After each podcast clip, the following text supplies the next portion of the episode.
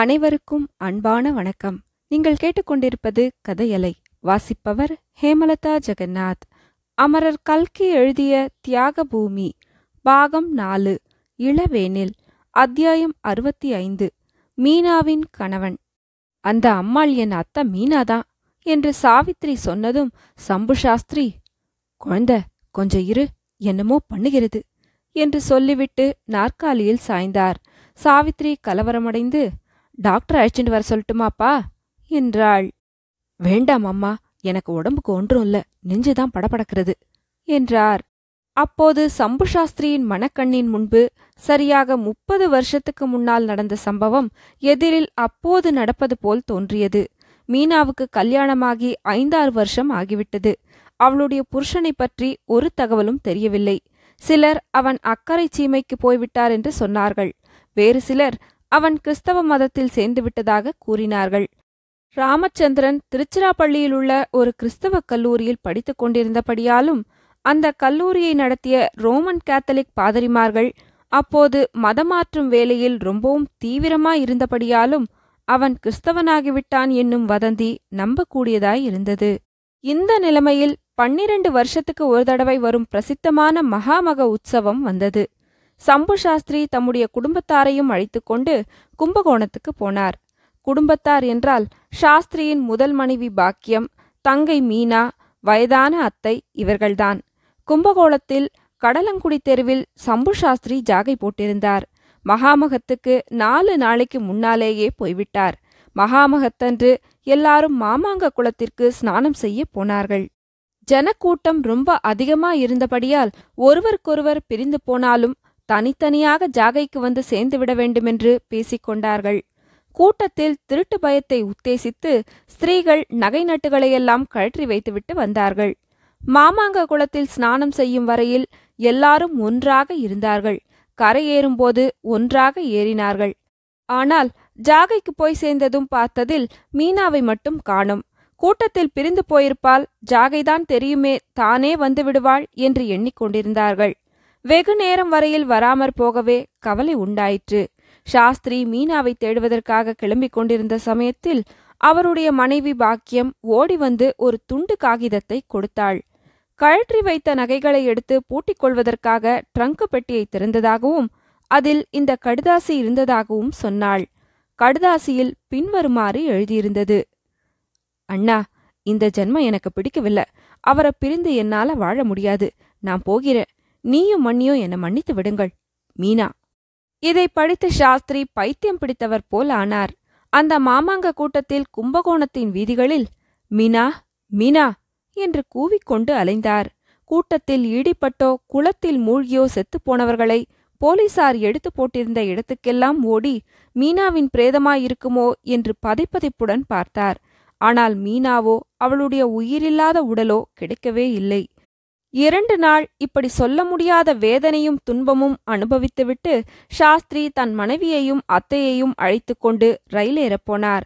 அவர்களை ஊரில் கொண்டு போய் விட்டுவிட்டு திரும்பி வந்து தேட வேண்டுமென்பது அவருடைய எண்ணம். ரயில்வே ஸ்டேஷனில் மகாமக கூட்டத்தை கொண்டு போவதற்காக அரை மணிக்கு ஒரு ரயிலாக கிளம்பிக் கொண்டிருந்தது. ஒவ்வொரு ரயில் வந்து பிளாட்பாரத்தில் நின்றதும் ஜனங்கள் மோதி கொண்டு போய் ஏறினார்கள். சாஸ்திரியாரால் இந்த கூட்டத்தில் முண்டி அடித்து ரயிலில் ஏற முடியவில்லை. அவர் வந்த பிறகு மூன்று ரயில் போய்விட்டது. நாலாவது ரயிலிலும் அவருக்கு இடம் கிடைக்கவில்லை.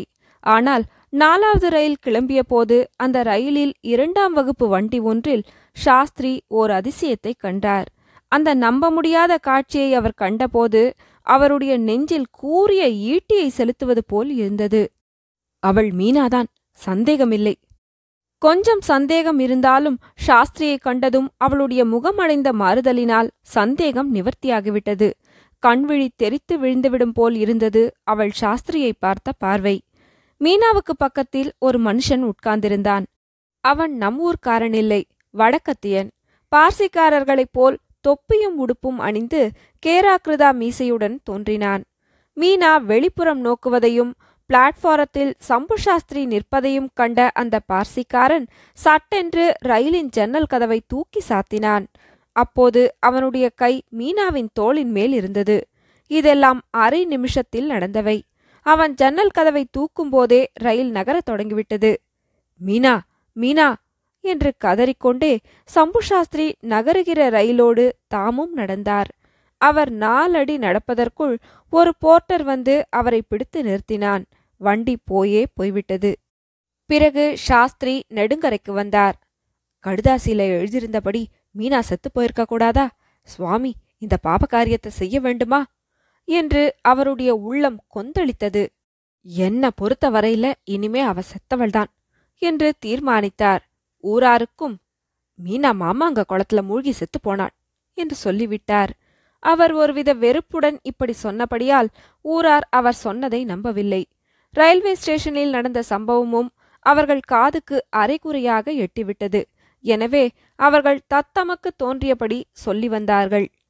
யாரோ வடக்கத்தியாளை பிடித்து கொண்டு ஓடிவிட்டாள் என்று சிலரும், கிறிஸ்தவனா போன ஆம்படையானோட சம்பு சாஸ்திரியை கூட்டி அனுப்பிவிட்டார் என்று வேறு சிலரும் கூறி வந்தார்கள்.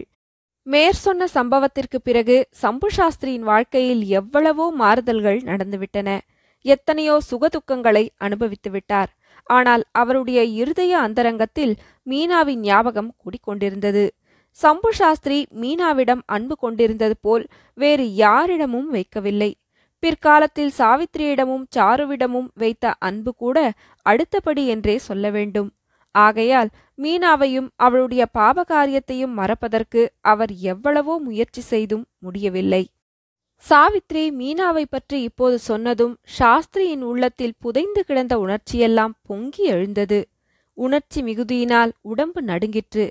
கொஞ்சம் படபடப்பு அடங்கி பேசும் சக்தி வந்ததும், குழந்த, நிஜமாக மீனாதானா உனக்கு அடைக்கலம் கொடுத்து காப்பாற்றினாள்?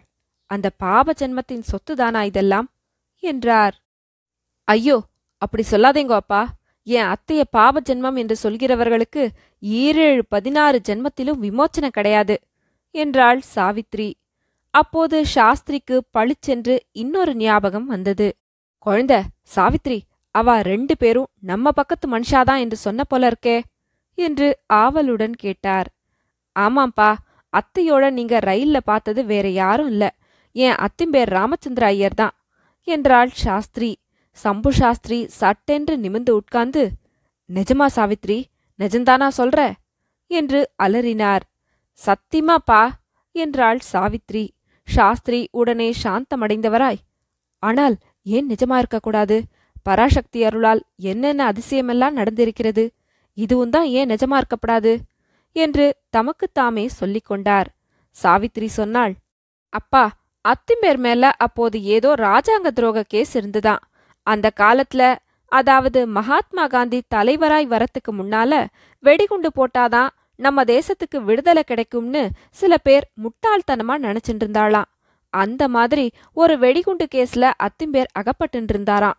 அதுல தப்பிக்கிறதுக்காக அவர் பார்சிக்காரர் மாதிரி வேஷம் போட்டு இருந்தாராம். கும்பகோணத்துல மாமாங்கத்துக்கு முதல் நாள் அவர் அத்தைய பார்த்துட்டு கூட்டத்துல உங்களிடமிருந்து பிரியற சமயம் பார்த்துட்டு இருந்து, உங்க அண்ணா கிட்ட சொல்லாம என்னோட வரதா இருந்தா வா என்று கூப்பிட்டாராம். அத்தை சம்மதிச்சு உங்களுக்கு கடிதம் எழுதி வச்சுட்டு அவரோட கிளம்பி போனாலாம். அவ செத்து போய்விட்டதாக நீங்க நினைச்சுக்கணும்னு அத்தை எண்ணமா. ஸ்டேஷன் பிளாட்ஃபாரத்துல உங்களை பார்த்ததும் அவளை நீங்க தெரிஞ்சுட்டேளோ என்னமோ, என்ன நினைச்சுட்டேளோ என்னமோன்னு அத்தைப்பட்ட மனவேதனைக்கு அளவே இல்லையா. இருந்தாலும் அத்திம்பேர் மேல கேஸ் இருந்தபடினால அப்படி உங்களிடம் சொல்லிக்காம போக வேண்டியதா ஆச்சான். இதையெல்லாம் உங்ககிட்ட விவரமா சொல்லி அத்தையை நீங்க மன்னிக்கணும்னு கேட்டுக்க சொன்னாப்பா. சாவித்ரி, நான் என்ன சொல்ல போறேன், இருபத்தைந்து வருஷமா என் மனசுல இருந்த புண்ணு இன்னைக்குத்தான் ஆறித்து என்றார் சாஸ்திரி. மீனாவையும் அவளுடைய புருஷனையும் பற்றி சாவித்ரி எவ்வளவுதான் சொன்னாலும் சம்பு சாஸ்திரி திருப்தி அடையவில்லை. மேலும் மேலும் அவர்களை பற்றி கேட்டுக்கொண்டிருந்தார். சாவித்ரிக்கும் அவர்களை பற்றி பேச பிரியமாயிருந்தது. அவர்களுடைய வாழ்க்கையை பற்றியும் தன்னிடம் அவர்கள் காட்டிய அன்பை பற்றியும் சலிப்படையாமல் சொல்லிக் கொண்டிருந்தாள். அத்தையும் அத்திம்பேரும் பல இடங்களில் அலைந்து திரிந்து கடைசியில் அத்திம்பேர் லாலா லாம் சந்திராய் என்ற பெயருடன் ஒரு பெரிய இரும்பு வியாபாரியின் கடையில் வேலைக்கு அமர்ந்தது. வியாபார நுட்பங்களை தெரிந்து கொண்டு தாமே இரும்பு வியாபாரம் ஆரம்பித்தது. ஐரோப்பிய மகாயுத்தத்தின் பலனாக அவருக்கு ஏராளமான லாபம் வந்து பெரிய பணக்காரரானது. எல்லாம் தான் அத்தையிடம் கேட்டபடி கதை கதையாக சொன்னாள். அப்பா, இந்த ஊர் மீனாட்சி ஆஸ்பத்திரிக்கு நான் அஞ்சு லட்சம் ரூபா கொடுத்தேனே, ஏன் தெரியுமா என்று சாவித்ரி கேட்டாள். சாரு அந்த ஆஸ்பத்திரியில பிறந்தாள் என்றுதான் சொன்னியேம்மா என்றார் சாஸ்திரி. அது வாஸ்தவந்தான் அப்பா, ஆனா அதற்காக அவ்வளவு பெரிய தொகைய நானாகவே கொடுத்து விடவில்லை. அத்தையின் விருப்பத்தின்படிதான் கொடுத்தேன். நான் பட்ட கஷ்டத்தையெல்லாம் திருப்பி திருப்பி சொல்லி சொல்லி கேட்டு அத்தை கண்ணீர் விட்டு அழுதாள். அவ்வளவு கஷ்டப்பட்ட சமயத்தில் எனக்கு இந்த மீனாட்சி ஆஸ்பத்திரியில் அடைக்கலம் கிடைத்தது என்பது அத்தையின் மனத்தை உருக்கிவிட்டது. ஆஸ்பத்திரியின் பெயரும் தன்னுடைய பெயராயிருந்தபடியால் இதில் பகவானுடைய ஆக்ஞை இருப்பதாக நினைத்து தன்னுடைய சொத்தில் பாதியை இந்த ஆஸ்பத்திரிக்கு நன்கொடையாக கொடுக்க வேண்டுமென்றும் பாக்கியை நான் வைத்து காப்பாற்றி என் குழந்தைக்கு கொடுக்க வேண்டுமென்றும் சொன்னாள். அதன்படியேதான் ஐந்து லட்சம் ரூபாய் மீனாட்சி ஆஸ்பத்திரிக்கு கொடுத்தேன்பா என்றாள். இதையெல்லாம் அறிந்து சம்பு சாஸ்திரி எவ்வளவோ சந்தோஷமடைந்தார். மீனாவின் பேரில் தாம் கொண்ட சந்தேகம் தவறு என்று தெரிந்ததோடல்லாமல் தன் குழந்தைக்கு அடைக்கலம் அளித்தவள் அவள்தான் என்பதும் அவளுடைய சொத்துதான் இப்போது சாவித்ரியிடம் இருப்பது என்பதும் சாஸ்திரிக்கு எல்லையற்ற மகிழ்ச்சி அளித்தது. ஆனாலும் அவருடைய ஆனந்தம் பரிபூர்ணமடைவதற்கு தடையாக இன்னும் ஒரே ஒரு குறை இருக்கத்தான் செய்தது. நடந்து போனதையெல்லாம் சாவித்ரியும் ஸ்ரீதரனும் மறந்து மனமொத்து வாழ வேண்டுமென்று அவர் விரும்பினார். கேஸில் சாவித்ரியின் பக்கம் தோற்று ஸ்ரீதரன் ஜெயித்தால்தான் இந்த விருப்பம் நிறைவேறுமென்று அவர் எண்ணினார். எனவே சுவாமி பகவானே, ஸ்ரீதரன் ஜெயிக்கட்டும், சாவித்ரி தோற்கட்டும் என்று அவர் பிரார்த்தனை செய்தார். அவருடைய பிரார்த்தனை பலித்தது. அறுபத்தி ஐந்தாம் அத்தியாயம் முடிவுற்றது.